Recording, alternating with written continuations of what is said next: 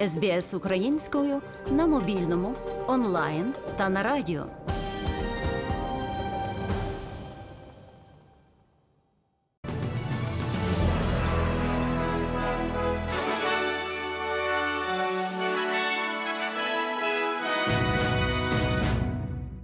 Початку повномасштабного вторгнення в Україну армія Росії випустила по Україні вже понад 5 тисяч ракет і понад тисячу дронів камікадзе. Про це розповів Володимир Зеленський у своєму зверненні до учасників American Enterprises Institute World Forum. And for the first time in many, many Уперше за багато багато років Європа бачить, як зло свідомо цинічно обстрілює церкви, як краде навіть збіжжя й техніку у фермерів, убиваючи господарів, сотні зруйнованих українських шкіл, спалені окупантом україномовні книжки, розстріляні вчителі, представники місцевого самоврядування, тисячі викрадених у батьків і вивезених у Росію українських дітей, українські жінки, чоловіки та діти, які зазнали знущань з боку російських солдатів, включно із сексуальними злочинами проти них.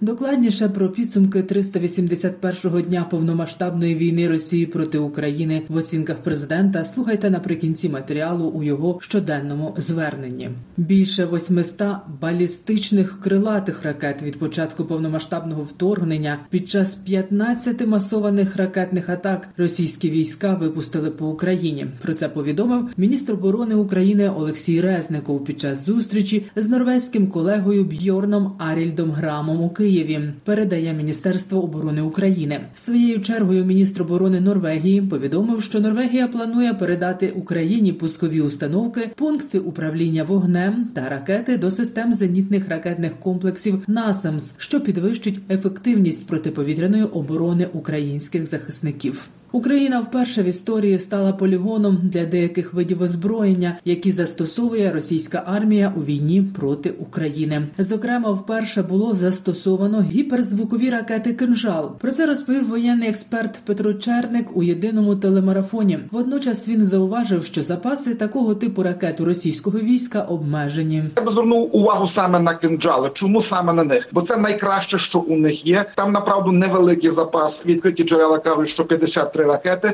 І якщо 6 застосували, то це така собі своєрідна ознака, що дійсно серйозної зброї у них направду уже немає. Вони наближаються до критичної межі недоторканного запасу. Чому унікальність кинджалу? Це направді гіперзвукова ракета з такою зброєю ще ніхто не стикався, крім нас. Вона взагалі застосована в історії вперше. Росія вже декілька місяців не використовує повітряний простір Білорусі для здійснення атак по Україні. Останні випадки зафіксовані кілька місяців тому. Це були пуски шахедів. Про це розповів речник повітряних сил збройних сил України Юрій Гнат в ефірі телевізійного марафону. в Білорусі давно не застосовується озброєння. Я пам'ятаю, з Білорусі ще, мабуть, е, кілька місяців тому застосовувались шахеди. Так кілька разів були пуски шахедів по Дніпру. Вони йшли на Київщину, їх там збивали по дорозі. Так далі. Зараз Білорусь вже її повітряний простір не використовується навіть от для тих самих ударів ракетами С-300, С-400, що тоді були прильоти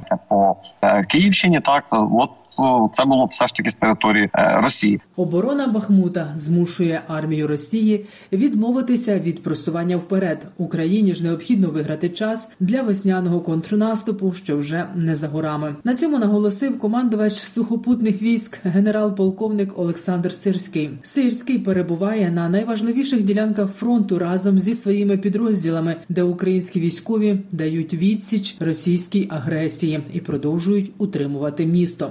Командувач постійно тримає на контролі оперативну обстановку на фронті та вживає необхідних заходів щодо утримання Бахмуту під українським контролем. Повідомили у прес-службі сухопутних військ збройних сил України. За даними британської розвідки, лінія фронту у Бахмуті проходить через центр міста. Протягом останніх днів найманці з приватної військової компанії Вагнер захопили східну частину Бахмута. Однак українські війська утримують нові рубежі в західній частині міста, що створить додаткові складнощі складнощі для російських армійців. Йдеться в аналітичному звіті британської розвідки. Про ситуацію на Бахмутському напрямку інформує також речник командування східного угруповання військ збройних сил України Сергій Череватий.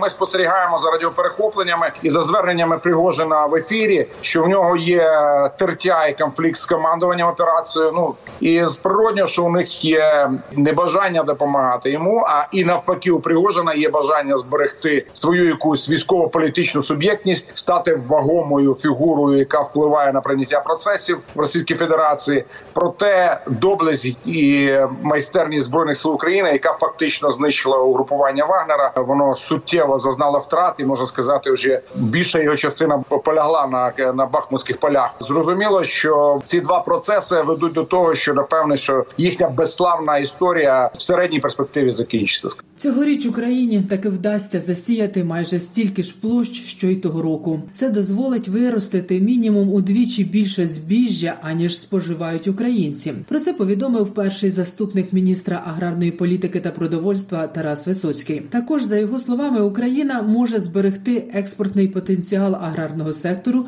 на рівні попереднього року обсягом у понад 20 мільярдів доларів. Дійсно, ми маємо розуміти, що порівнюючи з минулорічними площами, там не враховувалися частини деокупованої Миколаївської, Харківської та Херсонської областей. Тому ті всі інші території аграрії націлені засіяти навіть більше, і е, уряд робить максимум заходів, щоб суттєва частина і деокупованих областей, які ще треба оглянути, розмінувати, також була засіяна. Тому можливо, навіть в підсумку дивимось так оптимістично, можливо, навіть буде трішки більше ніж минулого року. Україна виконала майже 80% зобов'язань, передбачених в угоді про асоціацію з європейським союзом. Про це заявила віце-прем'єр-міністрка з питань європейської та євроатлантичної інтеграції Ольга Стефанишина. Стосовно тих 20%, які ще залишилося виконати, віце-прем'єр-міністрка зазначила, що це ще старі зобов'язання, оскільки переговори про укладення угоди велися у 2009 році за часів іншої правової реальності. Угода була домовлена ще в 2009 році. Це м'яко кажучи, часи іншої і правової реальності. Тому це зобов'язання, які звичайно ми будемо виконувати, де це можливо, але це вже, скажімо так, певна стара сторінка наших відносин. Сьогодні ми вже проходимо оцінки в Європейському Союзі як країна, яка стане частиною ЄС, а не країна, з якою будуть партнерські відносини. Це абсолютно інша якість, але і інший обсяг е, завдань і відповідальності, які ну навіть не в десятки, думаю, в сотні разів перевершує все, що ми робили до цього в рамках угоди. В Україну повертаються артефакти, які були незаконно вивезені та виявлені митниками Сполучених Штатів Америки. Повідомляє прес-служба Посольства України у Вашингтоні. Цінності передали українському уряду під час церемонії репатріації у посольстві України 10 березня. Посол України в США Оксана Маркарова повідомила, що серед артефактів мечі акінаки скіфської культури 6-5 століття до нашої ери та крем'яна шліфована сокира 3-го тисячоліття до нової ери. Вони точно вкрадені десь з території України, намагались продати їх Сполучені Штати. Дуже добре, що е, служба затримала їх, швидко зорієнтувалась разом з нашою командою з посольством. Швидко встановили їх походження. У національному заповіднику Києво-Печерська лавра запрацювали робочі групи з інвентаризації майна та обстеження технічного стану будівель і споруд. Пов'язано це з розірванням договору про оренду з Українською православною церквою Московського патріархату. Представники церкви мають покинути територію заповідника до 29 березня. Про це йдеться у листі попередженні, який національний заповідник Києво-Печерська лавра спрямував чоловічому монастирю, що знаходиться на території державного заповідника. Як пояснив міністр культури та інформаційної політики України Олександр Ткаченко, розірвання договору про оренду з Українською православною церквою Московського патріархату здійснюється на підставі виявлених порушень умов користування державним майном. Про це йдеться у висновках міжвідомчої робочої групи, яка під час своєї роботи встановила порушення монастирем умов договору щодо використання державного майна, зазначив міністр. 1 лютого нагадаю, Державна служба України з етнополітики та свободи совісті повідомила, що Українська православна церква не розірвала церковно-канонічний зв'язок із російською православною церквою. До такого висновку дійшла спеціальна експертна комісія, яку створили при державній службі з етнополітики. Далі про підсумки 381-го дня повномасштабного російського вторгнення в оцінках президента Володимира Зеленського у його щоденному зверненні. Сьогодні я хотів би підтримати всі ті наші міста і громади, які щодня, щоночі зазнають жорстоких терористичних ударів держави зла. Наша Херсонщина і Херсон, якому окупант мститься за свій програш. Наше Запоріжжя, наші міста Донеччини і Луганщини, які Росія прагне просто спалити. Наша Харківщина і Харків. І лише по Харкову, і лише від початку цього року, менш ніж за два з половиною місяці, ворог ударив вже більш ніж 40 ракетами. Нікополь, Марганець наша Дніпропетровщина, наша Сумщина, наша Чернігівщина, ракети і артилерії, безпілотники і міномети. Держава зло використовує різну зброю, але з однією метою з метою знищити життя і не залишити нічого людського, руїни, уламки, воронки від снарядів у землі. Ось це автопортрет Росії, який вона малює там, де без Росії панує нормальне життя. Сьогодні російський обстріл забрав життя людей у Херсоні, які просто пішли в магазин за продуктами. Троє українців загинули. Мої співчуття рідним. У Запоріжжі російська ракета вдарила по об'єкту життєзабезпечення міста в прикордонних районах. Окупант обстрілював села, щоб залякати людей, щоб прогнати людей, але Росії там не буде. Вона стала синонімом терору і стане прикладом поразки і справедливого покарання за цей терор, покарання, яке Кремлю не зупинити. І ще одне є новий наш санкційний крок проти фізичних та юридичних осіб, пов'язаних з державою злом. Відповідний указ оприлюднений. Це більше 280 компаній і 120 людей, які через схеми з гральним бізнесом працювали проти України, виводили кошти з нашої держави та фінансували різні російські комбінації. Рішення готувалося певний час, воно ґрунтовно пропрацьовано і закриває схеми на десятки мільярдів. І це не останнє таке рішення.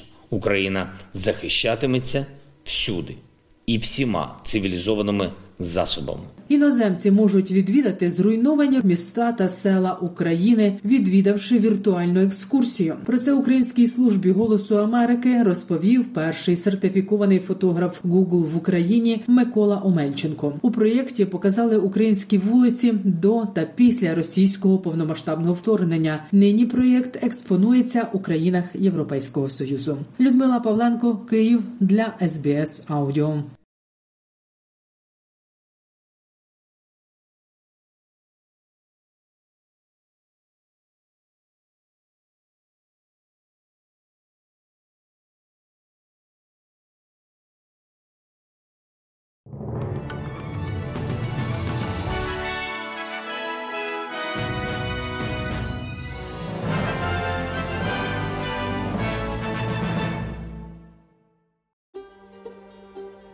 СБС українською ділиться історіями далі на сторінці Фейсбуку.